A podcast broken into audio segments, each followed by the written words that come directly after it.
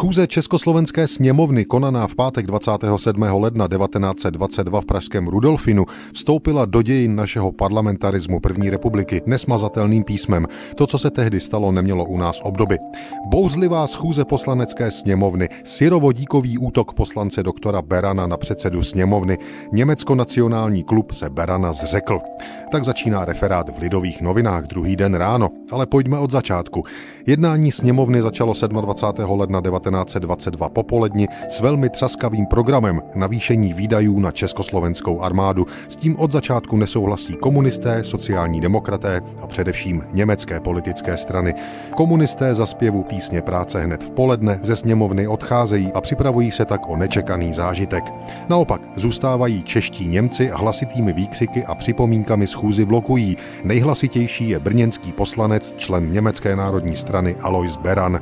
Ten už před časem dostal od českých kolegů na plénu facku a tentokrát se hodlá pomstít tak, že si to každý zapamatuje. Předsedající František Tomášek nakonec tak tak stihne vyhlásit přijetí armádního zákona, když z poslaneckých lavic přiletí skleněná baňka a rozprskne se o stěnu za ním.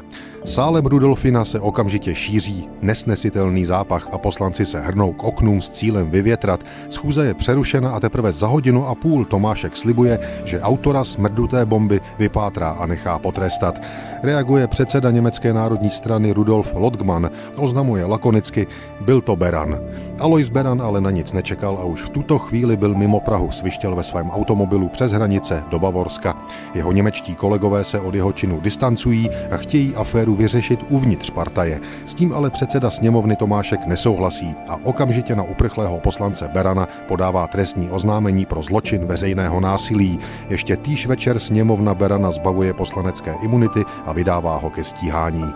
Sněmovní aféra z 27. ledna 1922 rozjitřeným vztahům mezi Čechy a Němci v Československu před stolety rozhodně nepomohla, ale čtenář novin se pobavil. thank you